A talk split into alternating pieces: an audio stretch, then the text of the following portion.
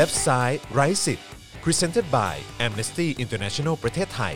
สวัสดีคุณผู้ชมนะครับและขอต้อนรับทุกท่านเข้าสู่ Left Side Right Sit นะครับหนึ่งรายการนะครับที่เราจะมาพูดคุยกันนะครับกับเรื่องราวของสิทธิมนุษยชนนะครับที่อยู่ใกล้ตัวคุณนั่นเองนะครับซึ่งก็ Presented by Amnesty International ประเทศไทยนะครับวันนี้ก็ต้องเอ่อเชิญชวนคุณผู้ชมนะครับมาร่วมฟังนะครับแล้วก็มาร่วมติดตามนะครับกับแขกรับเชิญของเรานะครับที่วันนี้บอกได้เลยว่าน่าสนใจมากๆเลยนะครับแล้วก็มีมุมมองนะครับที่ถือว่าอัปเดตสุดๆนะครับให้คุณผู้ชมได้ติดตามกันด้วยนะครับนะวันนี้ต้อนรับนะครับคุณลูกเกดชนทิชาแจ้งเร็วนั่นเองนะครับสวัสดีครับค่ะสวัสดีค่ะพี่จอนโอ้โหเสียงสดใสกว่าผมเยอะนะฮะ นิดหนึ่งค่ะนิดหนึ่งวันนี้ ผมเสียงเสียงกลับสู้นักกิจกรรมเอ่อ นักเคลื่อนไหว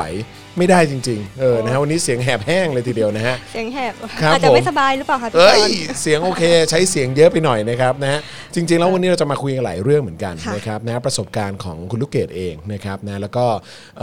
ข้อมูลที่อาจจะเอามาแนะนำแล้วก็เอามานำเสนอให้กับคนรุ่นใหม่นะครับที่อยากจะแสดงออกอยากจะเคลื่อนไหวนะฮะทางสังคมด้วยเหมือนกันนะครับนะวันนี้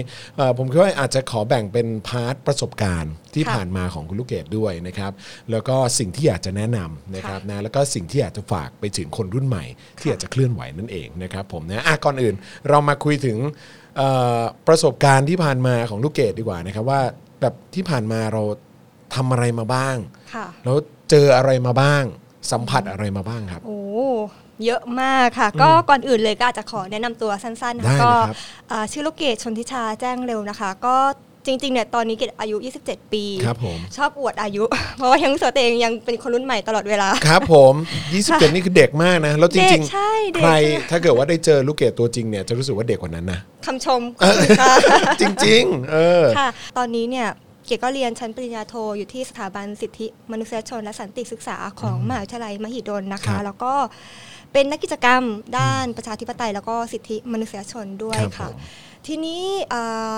ถ้าถามถึงประสบการณ์ที่ผ่านมาใช่ไหมคะเกดเคลื่อนไหวทางการเมืองมาตั้งแต่หลังรัฐประหารปีสองพันห้าร้อยห้าสิบเจ็ดก็คือเรียกได้ง่ายๆว่าพอคสช.ประกาศยึดอำนาจปุ๊บเราก็ลงถนนทันทีเรียกว่าเหมือนสถานการณ์ทางการเมืองในช่วงนั้นนะคะมันบีบบังคับให้เราต้องลงถนนนะคะต้องต้องลุกขึ้นมาเคลื่อนไหวทางการเมืองเพื่อเพื่อเพื่อกำหนดอนาคตของตัวเราเองนะคะก็คือตอนนั้นเนี่ยถ้าย้อนเท้าความไปกี่ปีแล้วคะพี่จอนปีห้าสิบเจ็ดตอนนี้นี่มันปีหกสิบสามใช่ไหมใช่หกปีหกปีครับผมหกปีค่ะก็คือถ้านับย้อนเท้าความไปยี่สิบเอ็ด ยี่สิบสองประมาณนั้นใช่ค่ะประมาณยี่สิบเอ็ดอายุยี่สิบเอ็ดก็คือเรียกได้ว่าตอนนั้นอยู่เรียนอยู่ปีสามอยู่เลยค่ะยังเรียนไม่จบยังเรียนหนังสือไม่จบใช่ค่ะแล้วก็พอรัฐประหารปุ๊บเนี่ยคำถามแรกที่มันเกิดขึ้นเลยสำหรับคนรุ่นเกดค่ะก็คือเฮ้ยอนาคตเราจะเป็นยังไงวะคือมันมันเริ่มมองไม่เห็นอนาคตตัวเองค่ะว่าเออถ้าพอประเทศไทยมีรัฐประหารปุ๊บเนี่ยแล้วเราจะมีคุณภาพชีวิตที่ดีขึ้นได้ยังไงในเมื่อเราก็รู้กันอยู่ใช่ไหมคะว่าหนึ่งในรูปแบบของการปกครองแบบเผด็จการเนี่ยคือประชาชนมักจะไม่มีสิทธิ์ไม่มีเสียงในการกำหนดอนาคตของตัวเองไม่มีสิทธิ์ไม่มีเสียงที่จะพูดว่าเราต้องการอะไรคืออันนี้มันเป็นความกลัวในในฐานะของของคนที่กำลังจะก้าวเท้าออกจากรั้วมหาวิทยาลัยค่ะว่าเอ้ยฉันจะประกอบอาชีพอะไรวะเศรษฐกิจมันจะมันจะดีไหมมันจะมีการงานรองรับเราอยู่ไหมหรือแม้กระทั่งเรื่องสวัสดิการต่างๆของของเราเนี่ยในฐานะประชาชนคนนึงเนี่ยมันจะมีอยู่ไหมอะไรอย่างเงี้ยค่ะก็ตอนนั้นคือกังวลมากแล้วก็อีกอันหนึ่งเลยที่ที่เรากลัวก็คือเรื่องของความมั่นคงปลอดภัยในชีวิตเราเพราะว่าช่วงรัฐประหารนะคะคสช.เองก็มีการออกประกาศคำสั่งคสช.จำนวนมากที่เป็นการละเมิดสิทธิและเสรีภาพของประชาชนอย่างเช่นการพาการควบคุมตัวประชาชนเนี่ยเข้าค่ายทหารได้เจ็ดวันเราก็เริ่มใช่ปรับไอ้ปรับทัศนคติค่ะตอนแรกเราก็เลยกลัวว่าเอ้าแล้วถ้าเป็นวันหนึ่งเนี่ยอยู่ๆทหารมาหน้าบ้านฉันแล้วแบบพาฉันขึ้นรถฮัมวี่ไปเข้าค่ายทหารเนี่ยแล้วเราจะทำยังไงซึ่งอันนั้นนะคะมันกลายเป็นเหมือนความกลัวของการที่ไม่มีอนาคตที่ดีในประเทศนี้ค่ะมันเลยทำให้รู้สึกว่าไม่ได้ละเราต้องลุกขึ้นมาทำอะไรสักอย่างก็เลยลุกขึ้นมาลุกขึ้นมาเคลื่อนไหวทางการเมืองลุกขึ้นมาเรียกร้องประชาธิปไตยเรียกร้องเรื่องสิทธิและเสรีภาพของประชาชนค่ะก็เรียกได้ว่าเหมือนเกดเคลื่อนไหวในทุกถ้าจะทุกประเด็นแล้วอ่ะพี่จอตั้งแต่เรื่อง พอรัฐประหารวันแรกใช่ไหมคะเราก็ลุกขึ้นมาเคลื่อนไหวต่อต้านคสช.ซึ่งอย่างที่บอกไปว่าเราไม่ได้ต่อต้านคสช.แค่เพียงเพราะคำว่าคสช.แต่เราต่อต้านการที่คนกลุ่มหนึ่งเนี่ยขึ้นมาปกครองประเทศขึ้นมายึดอำนาจจากเราโดยที่ไม่ได้ฟังเสียงของเราไม่ได้ฟังความต้องการของเราอันนี้ก็คือเป็นประเด็นแรกเลยที่เราทำทำไมทำไมลูกเกดถึงรู้สึกว่าเป็นเรื่องที่จะต้องแสดงออกครับเพราะว่าคือเอาตรงๆตอนนั้นเราอายุยี่สิบเอ็ดปีใช่ไหมครับผมเนี่ยน่าจะมีคนจำนวนมากที่อยู่ในวัยเดียวกับเราหรืออาจจะแบบโตกว่าเรานิดนึงเด็กกว่าเราหน่อยอะไรเงี้ยอาจจะไม่ได้มองว่าเป็นเรื่องที่ใกล้ตัวตัวเองขนาดนั้นทำไมมันถึงมีมันมันมีอะไรที่สะกิดหรือว่าทำให้เรารู้สึกว่าเฮ้ยเรื่องนี้มันเป็นเรื่องใกล้ตัวนะแล้วเป็นเรื่องที่เราจะต้องแสดงออกและเราต้องเรียกร้องถ้าให้พูดตามตรงค่ะคือตอนนั้นเนี่ยอย่างที่บอกค่ะพี่สอนคือความรู้สึกกลัวค่ะคือคือตามตรงเลยคือความรู้สึกกลัวของการที่ที่เราจะไม่มีอนาคตอะค่ะภายใต้ยุคคสช.เนี่ยมันมันเป็นตัวบีบบังคับให้ให้เราลุกขึ้นมาทำอะไรสักอย่างเหมือนแบบเขาเรียกว่าอะไรนะหมาจนตอกค่ะพี่คือเราเราเรามองไม่เห็นค่ะว่าถ้าเราไม่ลุกขึ้นมาทำอะไรสักอย่างเนี่ยแล้วเฮ้ยเราหรือลูกเราหรือหลานเราในอนาคตเนี่ยจะอยู่ภายใต้สังคมแบบไหนวะเออมันมันเป็นมันเป็นความกลัวค่ะที่ที่เราส่วนมันเป็นมันเป็นเรื่องใกล้ตัวเรามากแล้วเกดเชื่อว่าเอาเข้าจริงๆแล้วอะค่ะคนรุ่นใหม่อย่างเราอะค่ะหลายคนเลยมีความกลัวมีความกังวลเรื่องของความไม่มั่นคงใช่ในอนาคตของตัวเองเยอะมากแต่อย่างอย่างของเราเนี่ยเรารู้สึกว่าเราใช้ความกลัวเป็นเหมือนเป็นแรงขับค่ะแรงถีบตัวเองให้ให้ลุกขึ้นมาทำอะไรสักอย่าง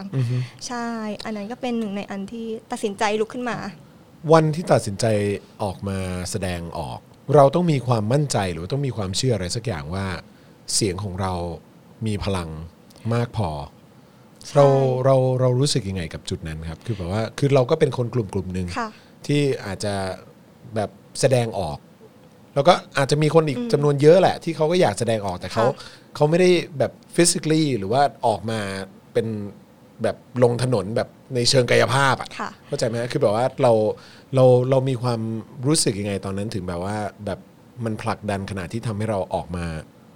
ในพื้นที่สาธารณะครับน่าจะเป็นความรู้สึกที่เรารู้สึกว่าตอนนั้นเราเชื่อจริงๆอ่ะพี่เราเชื่อว่าถ้าเราลุกขึ้นมาเคลื่อนไหวอะไรสักอย่างเนี่ยแล้วถ้าเราลุกขึ้นมาเคลื่อนไหวหลายๆคนพร้อมๆกันค่ะเราจะชนะคสช.เฮ้ยหนูหนูเราเราแล้วตอนนั้นเนี่ยเราไม่รู้เหมือนกันนะว่าว่าเราตัดสินใจถูกไหมหรือเราเราคิดฝันเกินไปไหมแต่เกดเชื่ออย่างหนึ่งว่าคือถ้าเราทำงานณจุดตรงนี้ค่ะทำงานเรื่องประชาธิปไตยเรื่องสิทธิมนุษยชนแล้วคุณไม่มีความหวังอ่ะมันไปต่อไม่ได้คือตอนนั้นเนี่ยเราก็เลยมั่นใจว่าเฮ้ยยังไงเราก็จะชนะเราก็จะชนะคสช.เพราะว่ายุคสมัยมันเปลี่ยนนะคะเรา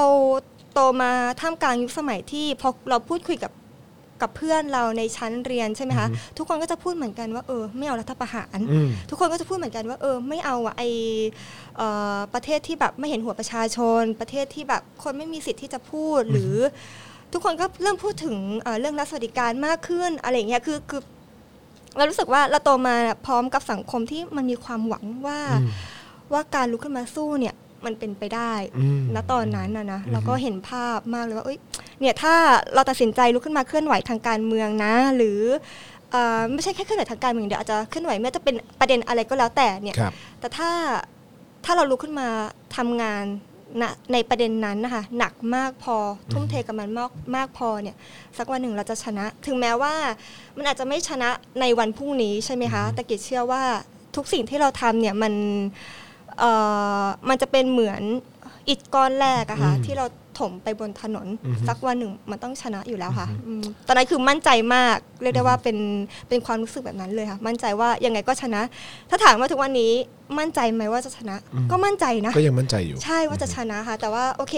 อาจจะไม่ใช่วันพรุ่งนี้แต่มั่นใจว่าคือการเวลามันเปลี่ยนไปแล้วอะค่ะคือทีแรกคำถามนี้จะเก็บไว้ตอนช่วงท้ายนะแต่ว่าก็รู้สึกว่าไหนๆก็หยิบยกประเด็นนี้ขึ้นมาแล้วก็งั้นงั้นงั้นขอขอฟังคำตอบหรือว่ามุมมองหน่อยละกันว่า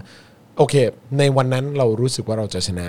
ในขณะเดียวกันก็รู้สึกว่ามันคือการวางอิฐก้อนแรกในการที่จะสร้างอะไรสักอย่าง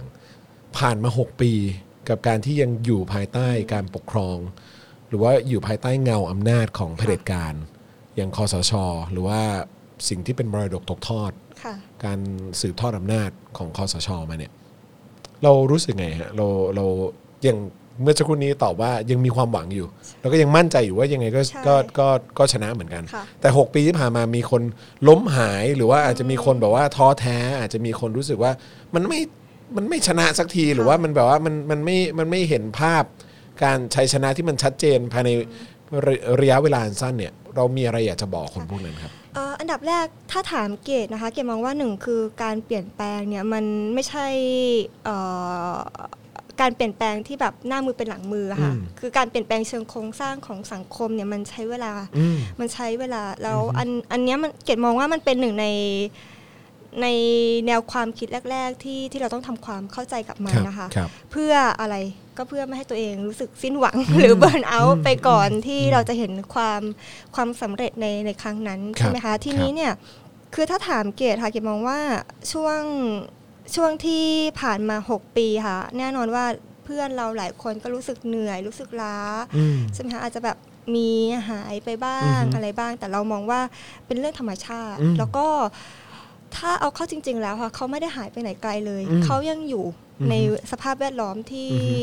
ที่อยู่ใกล้ๆเรานี่เองคือต้องยอมรับว่าหนีไปไหนไม่พ้นเนี่ยใช่คือคือหมายความว่าคือถ้าคุณมีจุดที่แบบคุณตาสว่างแล้วอะค่ะคือมันไม่มีทางอะที่คุณจะกลับไปมีความคิดที่ที่เป็นเอ่อเป็นแนวคิดตรงข้ามกับระบอบประชาธิปไตยใช่ไหมคะทีนี้เนี่ยเก๋ก็เลยมองว่าเออบางทีเพื่อนที่เคยเป็นนักกิจกรรมแบบเราณวันนี้ไม่ใช่นักกิจกรรมแต่เขาอาจจะไปทำงาน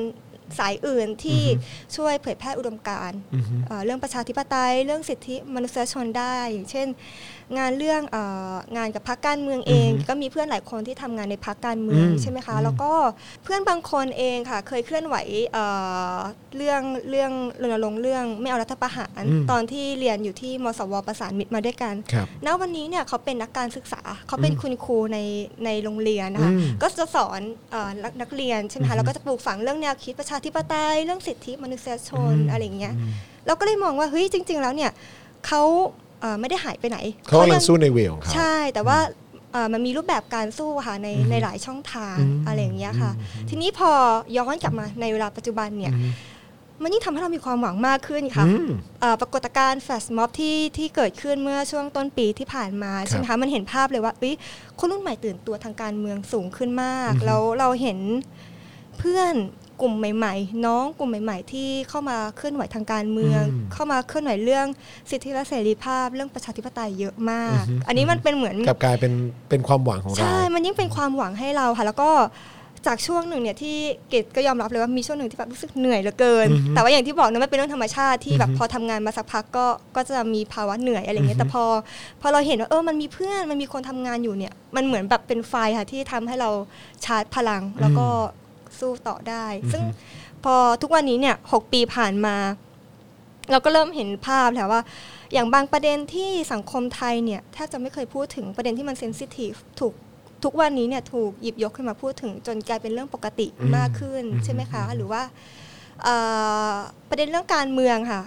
มันถูกหยิบยกขึ้นมาพูดบนโซเชียลมีเดียจนกลายเป็นเรื่องเอ่อเรื่องกระแสหลักไปโดยปริยายของของคนรุ่นใหม่หรือแม้กระทั่งเรื่องของการลงเอ่อลงถนน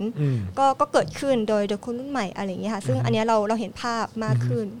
โอ้โหฟังดูแล้วก็ถือว่าเป็นการเติมกำลังใจให้พี่เหมือนกันนะเออเราต้องมีกำลังใจใช่เราต้องแบบว่าเติมกำลังใจให้กันละกันเออนี่เป็นเรื่องสำคัญมากๆแล้วก็ต้องต้องมองในมุมที่เป็นบวกด้วยว่าเฮ้ยจริงๆมันมีเออเขาเรียกว่าพัฒนาการที่ดีขึ้นในหลายๆด้านนะเออมันไม่ใช่ว่าสิ่งที่เราทำไปมันไม่เกิดผลอะไรเลยใช่ค่ะถ้าถามเกศนะคะพี่จอนเกศมองว่าเวลาที่เราทำงานด้านนี้อะค่ะ mm-hmm. อันหนึ่งเลยที่มันสำคัญก็คือเรื่องของกำลังใจ mm-hmm. ใช่คือเรามองว่ามันไม่แปลกถ้านะวันหนึ่งเนี่ยเพื่อนเราจะบอกว่าเอ้ยเหนื่อยอะอยากพักอะไรอย่างเงี้ยมันไม่แปลกเลย mm-hmm. เราสามารถเพื่อนเราสามารถพักได้ mm-hmm. แต่อย่าลืมว่าเราเองค่ะก็ต้องคอยดูแลเพื่อนคอยให้กำลังใจเขา mm-hmm. คอยเอ่อมองไปถึงข้างหน้าร่วมกันว่าสังคมที่เราคาดฝันไว้สังคมที่เราบอกว่า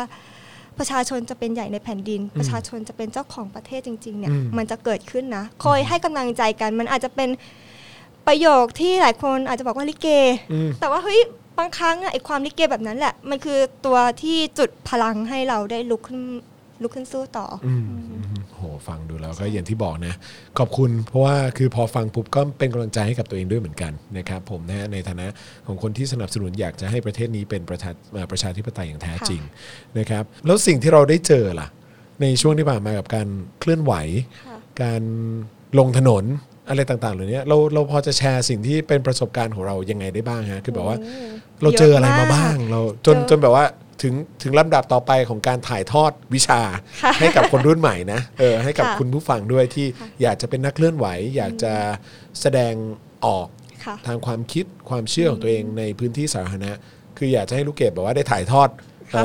วิชานี้ด้วยเหมือนกันยินดีมากยินดีมากแต่ว่าโอเคงั้นงั้นพูดถึงสิ่งที่เราเจอก่อนแล้วกันในในตอนที่เราไปไปเคลื่อนไหวเราออกไปแสดงออกทางการเมืองในพื้นที่สาธารณะเราเราเจออะไรมาบ้างเราเท้าความครั้งแรกค่ะพี่จอนที่ที่เราลงถนนคือปกติแล้วเนี่ยสารภาพอย่างหนึ่งเลยว่าเก๋ไม่เคยเข้าร่วมการชุมนุมทางการเมืองมาก่อนทีนี้เนี่ยม็อบหลังหลังรัฐประหารมันเป็นม็อบครั้งแรกในชีวิตแล้วเราเนี่ยดันอยู่ในสถานะของคนที่เป็นผู้จัดม็อบอะค่ะเออคือแบบมันก็ท้าทายมากท้าทายไปร่วมมาก่อนแต่เราเป็นคนจัดเองเลยใช่คือถ้าจะบอกว่าร่วมม็อบกปปสนี่มันก็ไม่น่าจะพูดได้เต็มปากเพราะว่าคือม็อบกปปสเนี่ยเขามาปิดถนนหน้ามหาวิทยาลัยประสานมิตรอะค่ะ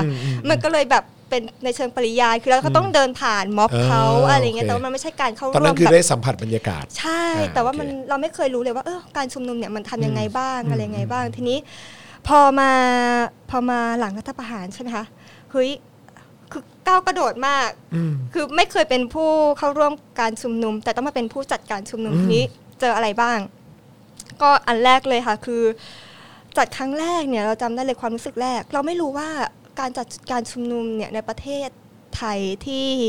อ, อยู่ภายใต้การปกครองแบบเผด็จการมันจะยากคือเราเห็นภาพใช่ไหมว่าก่อนก่อนรัฐประหารเนี่ยม็อบกปปสเขาทำง่ายมากเลย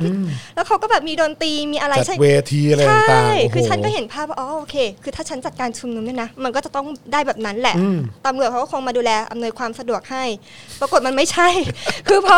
ตกข้ามเออเราลืมนึกไปว่าอ๋อเราเนี่ยนะจัดการชุมนุมในยุคของคสช.ในยุคเผด็จการมันไม่ใช่แบบนั้นสิ่งแรกที่เจอคือถูกดำเนินคดีหกปีที่ผ่านมาโดนอะไรฮะโดนคดีอะไรเยอะมากค่ะโหถ้าหนู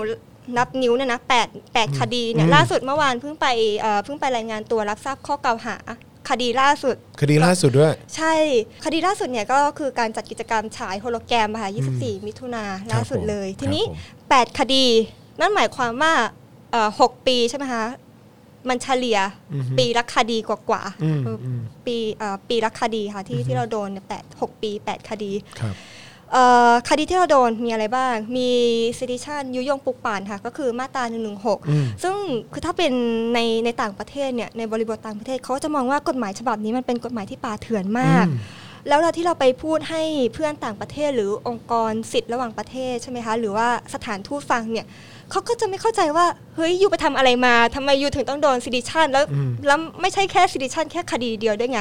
แบบโดนเอ่อหนึ่งหนึ่งหกหลายคดีมากประมาณ สี่ห้า คดีค่ะที่ที่โดนหนึ่งหนึ่งหกเนี่ยเขาก็จะงงแบบเอ่ออยู่ไปทำอะไรมาทีนี้พอบอกเขาว่าฉันก็ยังไม่รู้เลยว่าฉันทำอะไร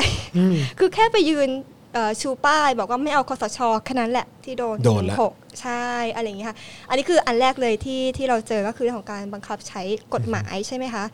คือตอนแรกเนี่ยก็ยอมรับเลยว่ากลัวพอมีคดีความแล้วก็เออเริ่มรู้สึกกลัวทีนี้ความกลัวแรกๆมันกลายเป็นความแค้นเพราะว่ามันมีเคสของคนอยากเลือกตั้งค่ะก็คือคดี อาร์ ดี เอ็น เอ่อห้าสิบคดีของคนอยากเลือกตั้งที่ออกมาเรียกร้องให้มีการเลือกตั้งในคดีนั้นเนี่ยเกดโดนเอ่อข้อหาหนึ่งหนึ่งหกยุยงปลุกปั่นด้วยอีกแล้วแล้วก็คนที่แจ้งความก็คือบุรินทร์ทองประภัยเจ้าเดิมจ้าทีนี้ในระหว่างการต่อสู้ในชั้นศาลนะคะมันก็มีเอกสารฉบับหนึ่งที่หลุดมา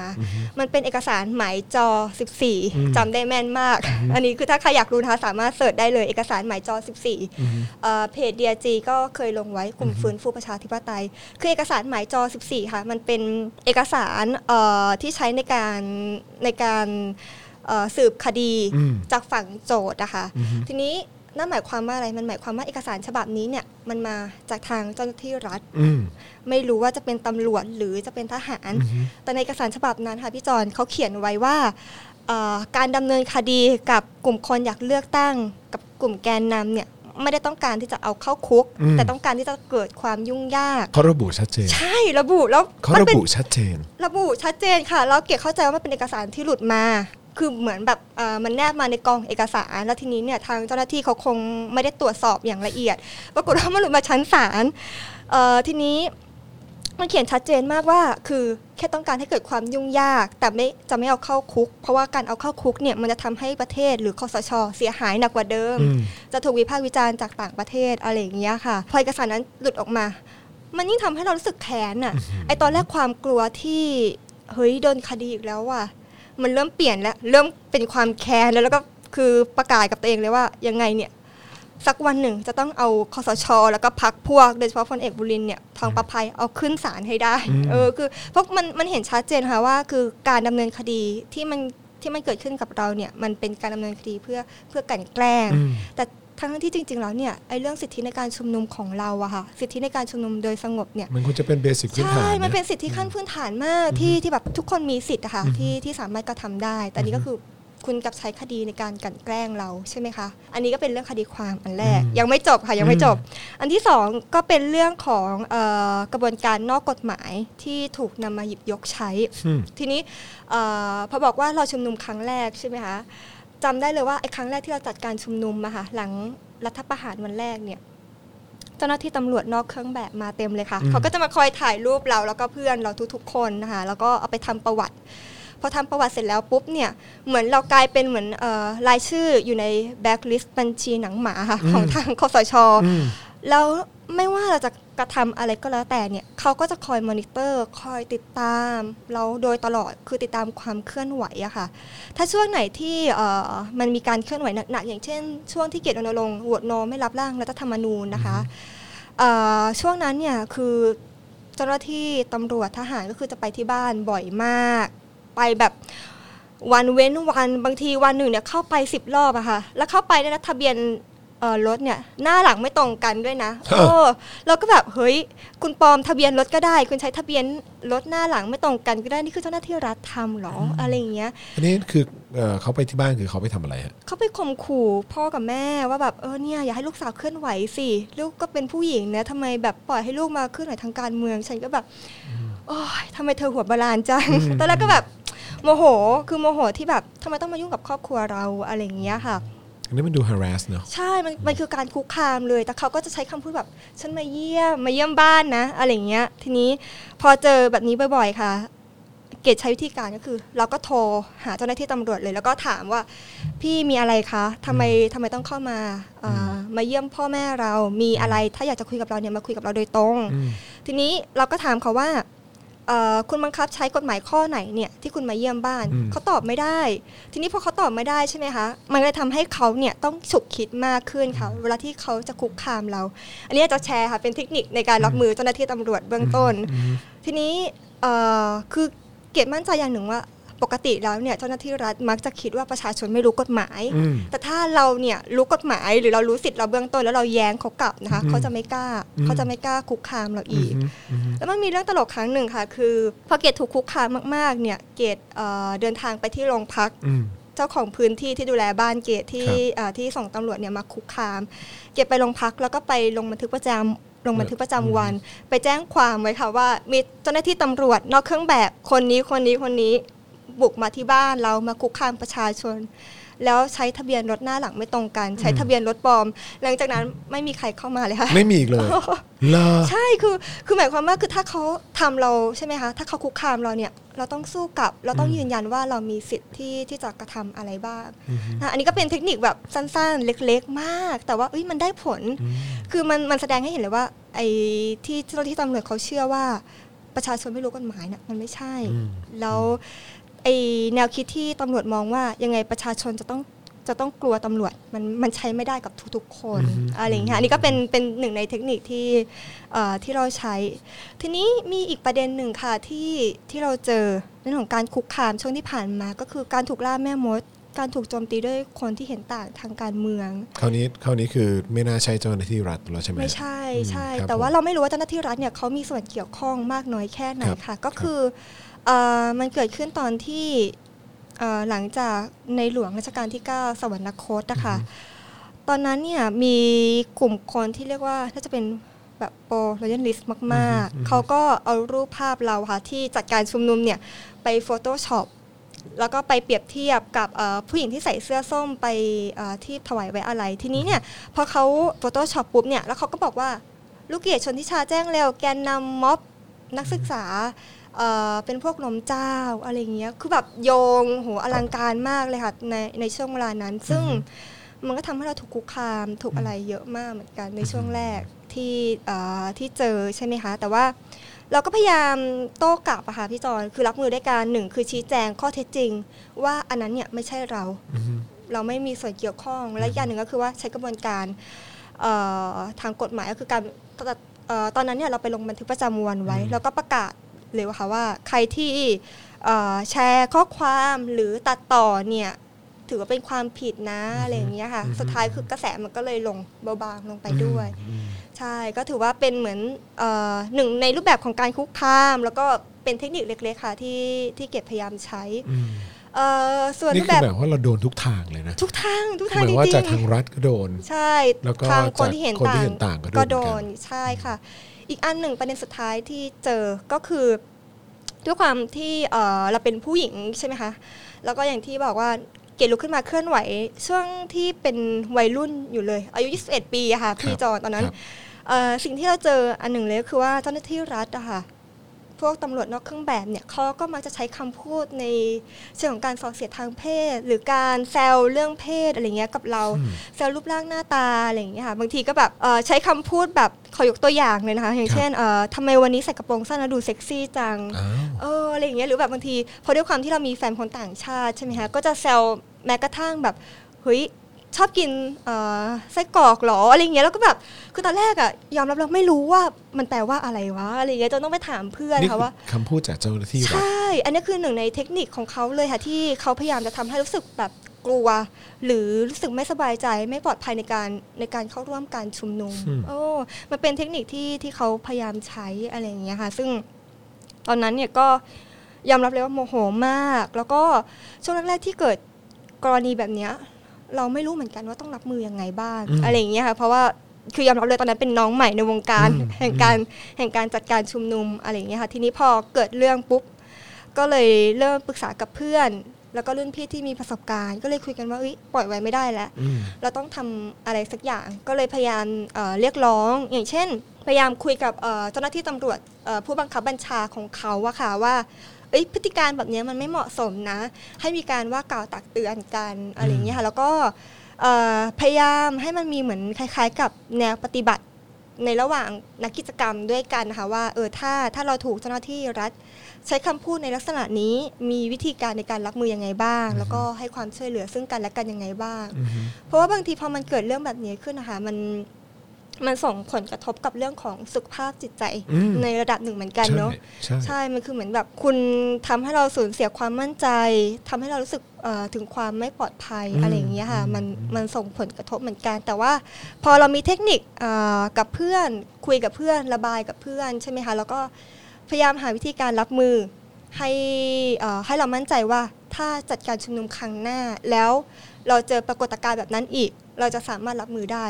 มันก็ทำให้เรารู้สึกมั่นใจมากขึ้นใช่แล้วทีนี้พอเราเจอแบบนี้ใช่ไหมคะเราก็จะพยายามแชร์กับเพื่อนๆในกิจกรรมหญิงคนอื่นว่าเออเนี่ยถ้าเจอแบบนี้ลองรับมือแบบนี้ไหมแชร์กันว่าแต่ละคนมีเทคนิคในการรับมือยังไงบ้างซึ่งก็ทำให้หลายคนมั่นใจในการชุมนุมในการเข้าร่วมการชุมนุมมากขึ้นผมไม่อยากจะเชื่อเลยว่ามันเป็นสิ่งที่มันออกมาจากปากของเจ้าหน้าที่รัฐตอนแรกหนูก็แบบอึ้งมากเลยค่ะที่แบบเฮ้ยบางทีแบบทำไมทำไมทำไมฉันต้องเจออะไรแบบนี้อะไรอย่างเงี้ยตอนแรกก็คือช่วงแรกยอมรับเลยว่าซัฟเฟอร์ไปไประยะหนึ่งเหมือนกันเรามีวิธีแฮนเดิลหรือว่ารับมือกับไอ้ผลกระทบทางด้านจิตใจแบบนี้ยังไงครับก่อนที่เกดจะเข้าร่วมการชุมนุมหรือก่อนที่จะปฏิบัติการ อ, อะไรสักอย่างเนี่ยคือเรียกนะคือก่อนที่จะลงถนนนะคะก่อนลุยอ่ะก่อนลุยเนี่ยเรานั่งทบทวนกับตัวเองก่อนว่าอะไรคือเพดานสูงสุดที่เรารับได้อะไรคือเพดานที่ที่เราจะไปถึงได้อย่างเช่นสมมุติว่าถ้าบอกว่า ฉันไม่โอเคกับการที่จะถูกดำเนินคดีนะนั่นหมายความว่าโอเคพอถึงจุดที่จะต้องปฏิบัติการอะไรสักอย่างที่มันมีคดีความฉันก็จะไม่เข้าร่วมหรือฉันก็จะแบบขอถอยเต้งออกมาเป็นผู้สนับสนุนนะอะไรอย่างเงี้ยค่ะแต่ว่าคือตัวเกดเองเนี่ยคือเกดลุยเต็มลุยเต็มที่เลยคือไปได้หมดใช่ไหมคะทีนี้ในในช่วงแรกเนี่ยเราทำความเข้าใจตัวเองก่อนว่าอะไรคือเพดานคือประเมินความเสี่ยงค่ะว่าอะไรคือเพดานที่เรารับได้แล้วมันจะเกิดอะไรบ้างมันมีโอกาสที่เราจะเกิดการคุกคามในลักษณะไหนบ้างพอเราทราบแล้วใช่ไหมคะมันก็ทำให้เราประเมินถึงถึงความเสี่ยงแล้วก็ประเมินถึงเรื่องแผนในการรับมือได้เพราะเรามีแผนความรับมือในเรื่องของความปลอดภัยเรื่องของการถูกคุกคามอะค่ะมันจะทำให้เรามั่นใจมากขึ้นว่าเราสามารถเข้าร่วมการชุมนุมนั้นได้อันนี้คือเทคนิคแรกเลยที่ที่เกดทำต่อมาใช่ไหมคะก็คือเกดจะพยายามโน้ตไว้อะค่ะพี่จอนว่าพยายามสังเกตตัวเองว่าถ้าอยู่ในสภาวะที่มันมีความไม่ปลอดภัยหรือว่ามีแรงกดดันเยอะๆเนี่ยเราจะมีลักษณะที่แสดงออกมาทางร่างกายยังไงบ้างอย่างเช่นการชุมนุมครั้งแรกอย่างที่เกดเล่าให้พี่จอนฟังว่าครั้งแรกในชีวิตฉันเนี่ยฉันต้องกลายเป็นผู้จัดการชุมนุมตอนนั้นเนี่ย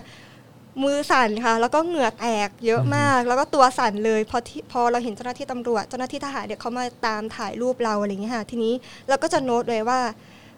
ถ้าเรามีลักษณะอาการแบบนั้นออกมาเนี่ยมันหมายความว่าเราเริ่มรู้สึกไม่ปลอดภัยเริ่มรู้สึกที่จะไม่มั่นคงแล้วอะไรอย่างเงี้ยค่ะก็คือพยายามโน้ตไว้ว่า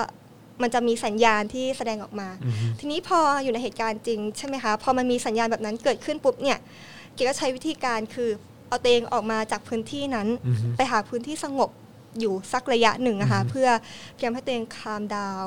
หายใจเข้าลึกๆแล้วก็บางทีนั่งพักบ้างหรือลูกอมอะค่ะอย่างหนูเนี่ยหนูจะติดลูกอมมากก็คือเป็นเหมือนคนที่แบบพอเกิดอาการแพนิคอะค่ะหรือรู้สึกแบบตื่นเต้นกลัวมากๆเนี่ยเราจะเราจะตัวสั่นอะไรอย่างนี้ใช่ไหมคะทีนี้พอเรามีลูกอมค่ะแล้วก็อมเข้าไปมันก็จะช่วยเราในการที่ทำให้เราเหมือนดึงสติกลับมาแล้วก็ให้พลังงานเราด้วยอะไรอย่างนี้ค่ะก็เป็นเทคนิคเล็กๆทีนี้พอเราออกมาจากจุดนั้นแล้วใช่ไหมคะออกมาจากจุดที่มันมีความวุ่นวายมีอยู่ในพื้นที่ที่มันสงบพอเราเริ่มสวดตัวเองคามดาวมากขึ้นรู้สึกโอเคแล้วเนี่ยก็ค่อยเข้ากลับเข้าไปร่วมในในพื้นที่การชุมนุมใช่ทีนี้พอจบการชุมนุมปุ๊บเนี่ยเกดก็จะพยายามคุยกับเพื่อนก็จะมีทีมที่เราคุยกันได้อยู่ใช่ไหมคะก็จะคุยกันว่าเออถอดบทเรียนว่าเราเรารู้สึกยังไงบ้างหลังการชุมนุมหรือมีเหตุการณ์ไหนบ้างที่เรารู้สึกว่าเราไม่โอเคกับมันอย่างเช่นเรื่องของการถูกคุกคามอย่างพอพอเกดถูกเจ้าหน้าที่ตำรวจค่ะใช้คำพูดในเชิงส่อเสียดทางเพศเกดก็จะเล่าให้เพื่อนคนที่เราสนิทด้วยเนี่ยฟังรับทราบเพื่อเพื่อเอ่อเพื่อระบายมันออกมาแต่ในขณะเดียวกันเนี่ยเราก็จะคอยบอกกับตัวเองว่ามันไม่ใช่ความผิดของเราแล้วพยายามเตือนตัวเองว่าทุกอย่างที่เราทำอะค่ะที่เราลงถนนเนี่ยเอ่อที่เจ้าหน้าที่รัฐมองว่าเราเป็นพวกก่อความวุ่นวายในบ้านเมืองจริงๆแล้วมันไม่ใช่คือพยายามบอกกับตัวเองตลอดค่ะว่าที่เราทำทุกอย่างค่ะมันคือการทำเอ่อเพื่อเพื่ออนาคตของตัวเองนะ mm-hmm. เพื่ออนาคตของประเทศชาติที่มันดีกว่าแล้วมันเป็นการกระทำที่อยู่บนกรอบของสิทธิและเสรีภาพ mm-hmm. ที่ที่ประชาชนอย่างเราเนี่ยสามารถทำได้ mm-hmm. อันนี้ก็จะเป็นเอ่อเทคนิคค่ะเบื้องต้นเลยที่ที่เกดใช้ mm-hmm. ซึ่งมันเวิร์กสำหรับ mm-hmm. เกดเนอะแต่ว่าหลายคนเองก็อาจจะมีเทคนิคที่ที่ไม่เหมือนกันใช่ mm-hmm. แต่ว่านั่นแหละค่ะคืออันดับแรกเลยเนี่ยเอ่อเราต้องประเมินความเสี่ยงให้ได้ mm-hmm. คือมันก็คือประเมินตัวเองให้ได้ค่ะแล้วก็พยายามลองกำหนดดูว่าสัญญาณที่มันจะเป็นเหมือนสัญญาณแจ้งเตือนร่างกายตัวเราเองค่ะในในภาวะที่เรามีความรู้สึกแบบไม่ไม่มั่นคงแล้วหรือไม่ปลอดภัยแล้วเนี่ยมันออกมาในลักษณะไหนและหาเทคนิคที่ที่เราจะทำให้ตัวเองคามดาวลงใช่อันนี้ผมเพราะว่าเป็นเป็นคำแนะนำที่เชื่อได้นะเพราะว่าเป็นคำแนะนำของคนที่ผ่านมาแล้วใช่เป็นคำแนะนำจากคนที่ครั้งหนึ่งครั้งแรกในชีวิตค่ะที่จัดการชุมนุมแล้วรู้สึกว่าทำไม่เป็นอย่างตอนเอ่ออยากแชร์ประสบการณ์ค่ะก็คือตอนที่เคสสิบสี่นักศึกษาค่ะคือจริงๆเออลืมเล่าเกก็เป็นหนึ่งในสิบสี่นักศึกษาตอนนั้นใช่ไหมคะแล้วก็เหตุการณ์คดีนั้นนะคะมันเป็นเหตุการณ์ที่สืบเนื่องมาจากตอนจัดกิจกรรมชุมนุมครบรอบหนึ่งปีหลังรัฐประหารที่หน้าหอศิลป์นะคะแล้วก็เจ้าหน้าที่ตำรวจเขาจะมาใช้กำลังในการเข้าจับกุมอะไรอย่างเงี้ยทีนี้คือครั้งแรกของเราที่เจอแบบเอ่อเจ้าหน้าที่ตำรวจใช้วิธีการแบบฉุดกระชากลากถูแบบรุนแรงมาก แล้วกลัวมากค่ะตอนนั้นคือแบบมือสั่นอะไรสั่นไปหมดเลยค่ะพี่จอนแล้วไม่รู้ว่าต้องรับมือยังไงทีนี้พอเรามีประสบการณ์มากขึ้นเราก็เลยเลยเริ่มเรียนรู้จากจากบทเรียนจากความล้มเหลวความผิดพลาดของตัวเองใช่พอพอพอณวันนี้เนี่ยเกดเริ่มหาจุดที่มันเป็นเหมือนเขาเรียกว่าอะไรมันเป็นเหมือนเทคนิคของตัวเองได้แล้วในการในการรับมือของตัวเองได้ก็เลยอยากเอามาแชร์ให้ผู้ฟังทุกคนได้ได้ลองลองดูค่ะแล้วแต่ละคนอย่างที่บอกอาจจะมีเทคนิคที่ที่แตกต่างกันไปใช่ถ้าพูดถึงเหมือนไกด์ไลน์หรือว่าเป็นคู่มือหรือว่าเป็นแบบว่าคำแนะนำที่ที่รุ่นพี่ อย่างพี่อย่างพี่ลูกเกดเนี่ยสามารถแบบว่าให้กับคนรุ่นใหม่ได้แบบว่าเป็นเหมือนคล้ายๆเพราะเพราะเห็นบอกว่าทำเป็นเป็นคู่มือออกมาด้วยใช่ไหมใช่ค่ะใช่ก็ถือโอกาสขายของนะคะก็คือจริงๆเล่าเลยอยากอยากอยากให้แชร์ให้ฟังด้วยว่ามันมันมันเป็นยังไงแล้วก็ในในนั้นเนี่ยคุณจะได้พบกับข้อมูลแบบแบบไหนบ้างได้ค่ะก็ตอนนี้นะคะเกตเนี่ยก็ร่วมกับทาง Amnesty International ประเทศไทยค่ะก็คือร่วมกันจัดทำคู่มือการชุมนุมขึ้นมา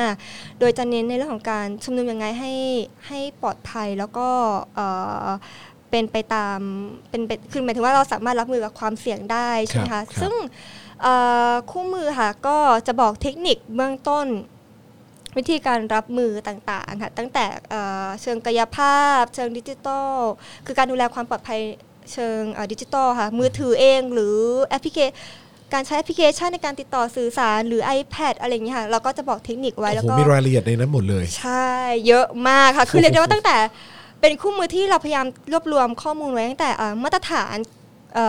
เรื่องของสิทธิและเสรีภาพในการชุมนุมโดยสงบมาตรฐานสากลค่ะของ ยู เอ็น ของอะไรเงี้ยแล้วก็เราก็ทำการศึกษามาใช่ไหมคะจนมาถึงวิธีการประเมินความเสี่ยงการดูแลความปลอดภัยเบื้องต้นแล้วก็รวมถึงถ้าจะจัดการชุมนุมแล้วเนี่ยเจ้าหน้าที่รัฐเขามีบทบาทหน้าที่ทำอะไรได้บ้างแล้วเราเนี่ยสามารถทำอะไรได้บ้าง อ, อะไรเงี้ยหรือว่าเทคนิคในการรับมืออย่างเช่นถ้าหลังการชุมนุมเราถูกล่าแม่มดทำยังไงต้องจัดการยังไงต้องรับมือยังไงหรือถ้าถูกเจ้าหน้าที่ตำรวจนะคะไปที่บ้านทำยังไงดีรับมือยังไงอะไรเงี้ยก็ก็เลยจะว่าคือพยายามทำให้มันครอบคลุมในหลายๆประเด็นแต่ว่าอย่างที่เกดบอกว่าคือเทคนิคในการรับมือต่างๆมันจะเป็นเบื้องต้นมากค่ะพี่จอนซึ่งก็ต้องแล้วแต่ว่าแต่ละคนเนี่ยใครใครถนัดแบบไหนอะไรเงี้ยเราก็คิดว่านั้นน่าจะเป็นใช่เอาไปปรับใช้แล้วก็เป็นเหมือนไกด์ไลน์ให้ดีกว่าค่ะสามารถบอกได้ไหมว่าถ้าเราจะชุมนุมอ่ะหรือเคลื่อนไหวอ่ะเราพกเล่มนี้ไปได้เลยโอ้ได้อยู่ได้อยู่ได้อยู่เพราะว่าเขาจะเดี๋ยวเดี๋ยวเขาก็น่าจะเผยแพร่ในในทางเว็บไซต์อยู่แล้วค่ะสาธารณะใช่คือจริงๆแล้วเนี่ยจุดเริ่มต้นของการทำคู่มือฉบับนี้ค่ะมันเกิดขึ้นจากอย่างที่เกดเล่าให้พี่จอนฟังว่าไอตอนที่เราลุกขึ้นมาเคลื่อนไหวทางการเมืองลุกขึ้นมาลงถนนเนี่ยเหมือนเราเริ่มจากศูนย์นะคะแล้วเราไม่รู้เลยว่ามันต้องทำยังไงบ้างไม่เคยรู้เลยว่าอ๋อการจัดการชุมนุมเนี่ยมันต้องมีการดูแลเรื่องความปลอดภัยด้วยนะหรือถ้าจะเดินเอ่อเดินขบวนบนท้องถนนนะคะมันต้องดูแลเรื่องเรื่องการจราจรยังไงบ้างหรือว่ามันมีกฎหมายอะไรบ้างที่มันเข้ามาเกี่ยวข้องไม่รู้อะไรเลยจ้ะแล้วก็เริ่มจากศูนย์ทีนี้โชคดีหน่อยที่มีพวกพี่ๆพวกลุงๆพวกป้าๆนะคะที่เขาคอยสนับสนุนกิจกรรมทางศึกษาเนี่ยเขาผ่านการชุมนุมจากม็อบเสื้อเหลืองเสื้อแดงมาก่อนเขาก็จะคอยมาให้คำแนะนำอย่างหนูเนี่ยมันจะมีคำหนึ่งที่หนูมักจะโดนพี่ๆเขาดุก็คือเวลาที่เราอยู่ในม็อบการชุมนุมใช่ไหมคะก็จะมีพวกป้าๆหลายคนเนี่ยชอบเอาขนมมาให้เราแล้วคือบางคนเนี่ยเราไม่รู้จักเขาแต่พอเขาให้ขนมเนี่ยฉันก็จะหยิบกินเลยจ้าซึ่งเราก็เพิ่งรู้จากพี่คนหนึ่งค่ะที่เขาเคยมีประสบการณ์การชุมนุมตั้งแต่ช่วงเสื้อแดงเขาก็เล่าให้ฟังว่าลูกเกดเองรู้ไหมว่าเองเนี่ยไม่ควรที่จะรับอาหารจากคนแปลกหน้าโดยที่ไม่รู้ว่าเขาคือใครเพราะว่ามันเคยมีประสบการณ์ที่เขาถูกวางยาค่ะในอาหารที่ที่เอามาบริจาคให้ใช่แล้วก็เลยทำให้ผู้ที่เข้าร่วมการชุมนุมมหาหลายคนเนี่ยเกิดเหมือนอาการท้องเสียท้องร่วงกันไปหลายคนเลยเออคือมันมันเป็นเรื่องที่แบบเราไม่นึกเนาะใช่เราเราไม่นึกค่ะแล้วใครให้อะไรมาฉันก็กินอย่างเดียวเลยค่ะทั้งน้ำทั้งขนมทั้งอะไรอย่างเงี้ยใช่ทีนี้เออเราก็รู้สึกว่าเฮ้ยไอตอนที่เราลุกขึ้นมาเคลื่อนไหวเนี่ยเราเริ่มจากศูนย์แต่ในยุคนี้เนี่ยไม่จำเป็นแล้วใช่คืออะไรที่เรารู้สึกว่ามันเป็นประสบการณ์ที่เราสามารถถ่ายทอดได้ใช่ไหมคะเราก็อยากจะแชร์แต่อย่างที่บอกว่ายุคสมัยค่ะมันเปลี่ยนเร็วมากอย่างยุคสมัยที่ที่เกดลุกขึ้นมาเคลื่อนไหว กับยุคที่น้องๆจัดแฟลชม็อบกันเนี่ยมันก็แตกต่างกันเยอะมากใช่ไหมคะแต่ว่าเราแค่รู้สึกว่าเออถ้ามันมีประสบการณ์ชุดไหนที่มันพอจะเป็นประโยชน์กับน้องๆบ้างก็ก็อยากแชร์ให้ให้ลองดูเหมือนกันคู่มือนี้หรือว่าไกด์ไลน์นี้เนี่ยที่มาโดย Amnesty International ประเทศไทยเนี่ยนะฮะมันเป็นการรวบรวมข้อมูลของทางลูกเกดด้วยและคนอื่นๆด้วยหรือเปล่าใช่ค่ะก็เกดใช้วิธีการคือสัมภาษณ์พวกพี่ๆหลายคนเลยค่ะที่ที่เขามีประสบการณ์ตั้งแต่สัมภาษณ์คนที่เป็นผู้จัดการชุมนุมเหมือนกันใช่ไหมคะแล้วก็ผู้ร่วมผู้เข้าร่วมการชุมนุมเราก็ไปสัมภาษณ์เขาใช่ไหมคะแล้วก็แม้กระทั่งคนที่เขาไปสังเกตการชุมนุมเนี่ยเราก็สัมภาษณ์นะ สัมภาษณ์หมดเลยคือเพื่อให้มันเห็นภาพว่าอ๋อมันมันมีลักษณะอะไรบ้างที่มันเป็นรายละเอียดที่เราอาจจะตกหล่นไปในฐานะที่เราเป็นผู้จัดการชุมนุมเป็นคอยแต่ทำหน้าที่เจรจากับเจ้าหน้าที่ตำรวจอยู่อะไรอย่างเงี้ยค่ะบางทีเราอาจจะหลุดเรื่องรายละเอียดเล็กๆน้อยๆทีนี้พอมีโอกาสได้สัมภาษณ์หลายๆคนตั้งแต่ผู้เข้าร่วมการชุมนุมผู้จัดการชุมนุมม็อบอื่นๆที่ไม่ใช่แค่ม็อบเราไปจนถึงผู้ที่ทำหน้าที่ในการสังเกตการชุมนุมเนี่ยมันเลยทำให้เราเห็นภาพมากขึ้นเออมันมันมันรอบด้านมากยิ่งขึ้นเนาะใช่ทีนี้เนี่ยณวันนี้เนี่ยก็เลยบอกกับตัวเองว่าเออถ้าจัดการชุมนุมอีกรอบนึงเนี่ยก็พร้อมเออเห็นภาพมากขึ้นไงว่าอ๋อมันมันต้องคิดที่เอ่อคิดถึงด้านอะไรบ้างให้มันละเอียดมากขึ้นอะไรอย่างเงี้ยค่ะอืมแล้วก็มีหลายเทคนิคเลยที่เราเองก็ก็เพิ่งจะทราบมาเหมือนกันอย่างเช่นเทคนิคว่าเออถ้ามีการใช้กระสุนยางอะไรอย่างเงี้ยต้องทำยังไงวิธีการรับมือถ้าเป็นถ้าเป็นพี่จอนพี่จอนทำไงคะถ้าเจอกระสุนยางต้องเอาอะไรมาบังไหมหรือว่าต้องไม่ไม่ไม่ไม่รู้เหมือนกันอะเออตอนแรกที่หนูคิดนะนึกภาพไม่ออกเหมือนกันตอนแรกที่เกดคิดนะคือเกดจะนั่งลงก็คือแบบคงแบบคงนั่งแบบขดตัวลงใช่ไหมคะก็เราเพิ่งทราบว่าเฮ้ยไม่ควรนั่งขดเพราะว่าโดยธรรมชาติของการใช้กระสุนยางค่ะมันเป็นเจ้าหน้าที่เขาจะยิงยิงต่ำค่ะเพื่อเหมือนเพื่อเขาเรียกว่าอะไรเพื่อหยุดยั้งการเคลื่อนไหวของเราหรือหยุดการการจัดกิจกรรมนั้นๆของเราณช่วงเวลานั้นใช่ไหมคะทีนี้ถ้าเรานั่งต่ำลงเนี่ยมันหมายความว่าวิถีของกระสุนยางเนี่ยมันอาจจะเข้าอ๋อมันอาจจะเด้งขึ้นมาได้ใช่อะไรอย่างเงี้ยโดนเราได้ง่ายมากยิ่งขึ้นใช่เราก็เลยเพิ่งรู้อ๋อเออมันมันมีเทคนิคอะไรหลายๆอย่างที่ที่เราไม่เคยทราบหรืออย่างเช่นว่าสมมุติถ้าเจ้าหน้าที่กำลังเข้ามาล้อมวงเข้ามาเข้ามาควบคุมตัวเราหรือกำลังช่วงที่เกิดความวุ่นวายค่ะเทคนิคอันนึงเลยที่ง่ายมากคือการนั่งชวนกันนั่งลงอะไรอย่างเงี้ยค่ะซึ่งอะไรหลายๆอย่างเนี่ยช่วงแรกๆเราเองเนี่ยก็ไม่ทราบเราไม่เคยทราบเลยว่าอ๋อมันทำแบบนี้ได้ด้วยเว้ยอะไรอย่างเงี้ยทีนี้พอคุยกับพวกพี่ๆรุ่นพี่ที่เขามีประสบการณ์ในการจัดการชุมนุมมากกว่าเราก็เริ่มเห็นภาพมากขึ้นแล้วเราก็เริ่มสนเออจริงๆแล้วการชุมนุมมันก็ไม่ได้น่ากลัวนี่หว่าคือถ้าเรามีข้อมูลเรารู้ใช่ไหมคะว่าเออมันจะมันมีความเป็นไปได้ที่จะเกิดรูปแบบการคุกคามหรือความเสี่ยงอะไรบ้างถ้าเราทราบข้อมูลตรงนี้แล้วเราทราบว่าวิธีการในการรับมือกับไอ้ความเสี่ยงอันนี้ค่ะมันมีอะไรบ้างหนึ่ง สอง สาม สี่มันจะยิ่งทำให้เรามั่นใจมากขึ้นทีนี้พอเราเริ่มมันเราเริ่มมีเทคนิคในการรับมือการชุมนุมใช่ไหมคะเราอาจจะต่อยอดก็ได้ค่ะทำให้การชุมนุมมันสนุกเออให้แบบหนูเห็นการชุมนุมของต่างประเทศเนี่ยบางที่เขาก็เต้นอ่ะมันก็ดูสนุกใช่ไหมคะคือการชุมนุมมันไม่จำเป็นต้องแบบปลาสายหรือไฮปาร์คแบบดูเคร่งเครียดอย่างเดียวใช่แต่ว่ามันมีเทคนิคหลายๆอย่างที่ที่เขาทำแล้วมันเวิร์กเหมือนกันอะไรเงี้ยก็ก็ก็ก็ต้องแล้วแต่ว่าเราเราพร้อมมากน้อยแค่ไหนอะไรเงี้ยแต่กิ๊กคิดว่าคือถ้าเรารู้ว่าความเสี่ยงที่อาจจะเกิดขึ้นมีอะไรบ้างเรารู้เทคนิคในการรับมือของมันเบื้องต้นแล้วเราต่อยอดคือใช้ความคิดสร้างสรรค์ใช้ความสนุกสนานเข้ามาเนี่ยจะยิ่งทำให้การชุมนุมของเรามันสนุกค่ะแล้วเปิดรับคนใหม่ๆเนี่ยเข้ามาร่วมในในพื้นที่ของเราได้มากขึ้นคือก่อนจะไปจัดเนี่ยก็แนะนำเลยนะสำหรับ เอ่อ เขาเรียกว่าอะไรเป็นไกด์บุ๊กหรือว่าคู่มือนี้นะซึ่งซึ่งจริงๆแล้วก็ติดตามรายละเอียดกันได้ที่ทาง amnesty dot or dot th ใช่ค่ะก็จะมีข้อมูลอยู่ในนั้นด้วยเหมือนกันนะครับนะแล้วก็คืออันนี้นี่รวบรวมข้อมูลไว้หลากหลายมุมมองหลากหลายด้านมาก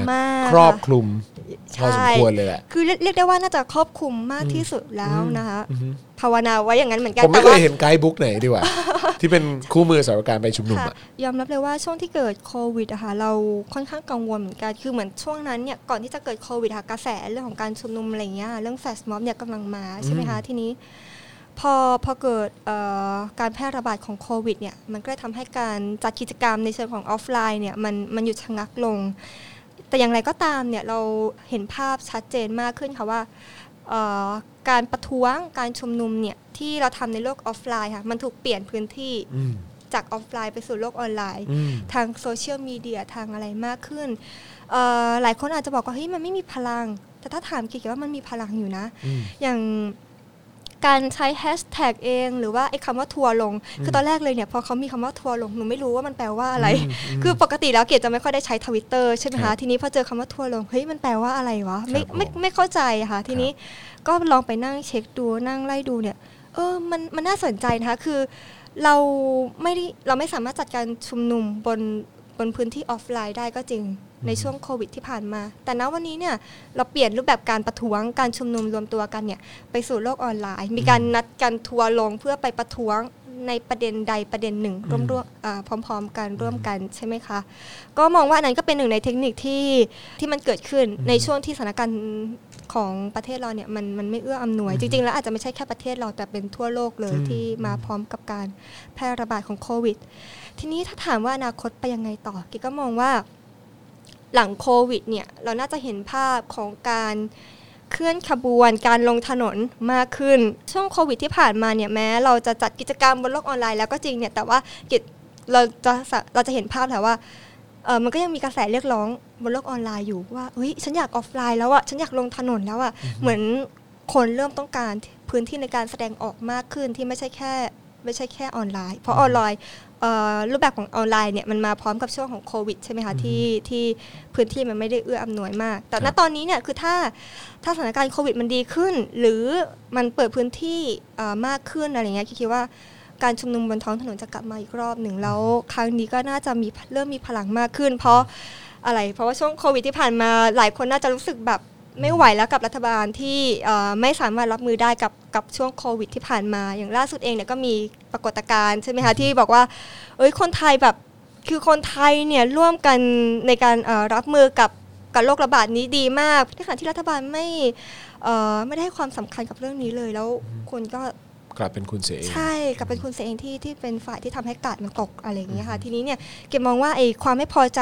ต่างๆตรงนี้ค่ะมันจะเป็นหนึ่งในตัวชนวนที่ที่ผลักดันให้เกิดการชุมนุมหลังจากนี้หลังจากโควิดแล้วเกมมั่นใจว่าถ้า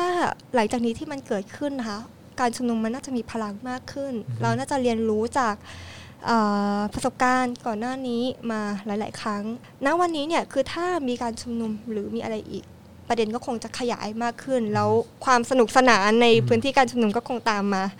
ใช่ก็ยังมองยังมองในแง่ดีอยู่รู้สึกมีกำลังใจมองโลกได้สดใสมากยิ่งขึ้นโอ้ขอบคุณค่ะ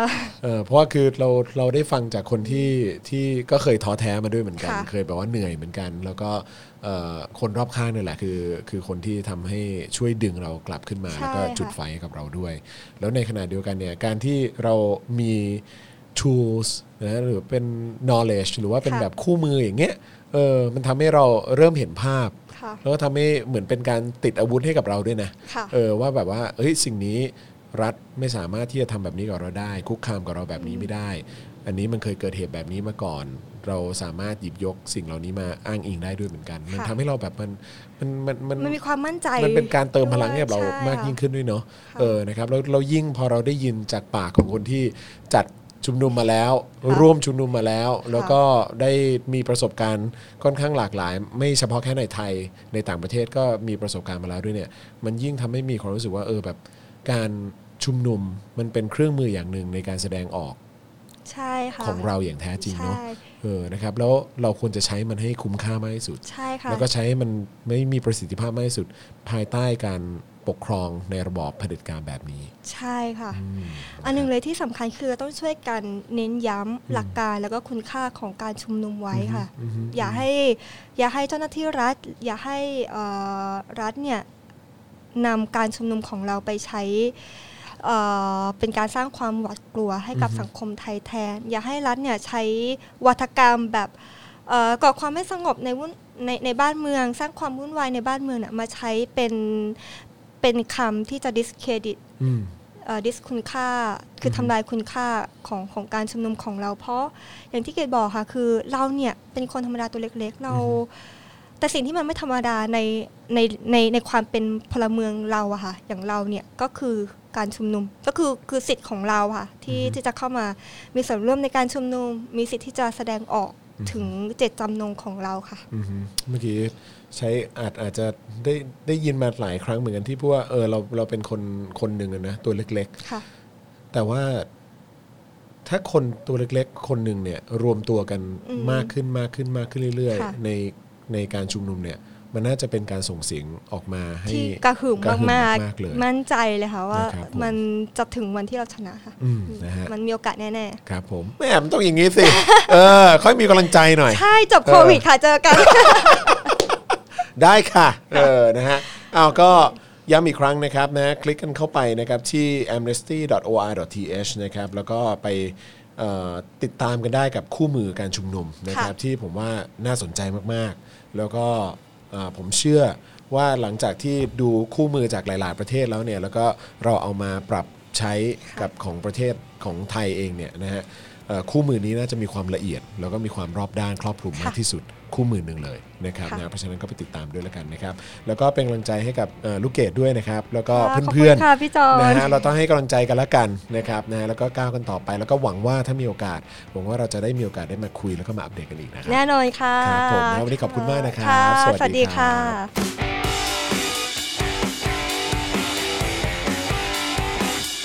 Left Side Right Sit Presented by Amnesty International ประเทศไทย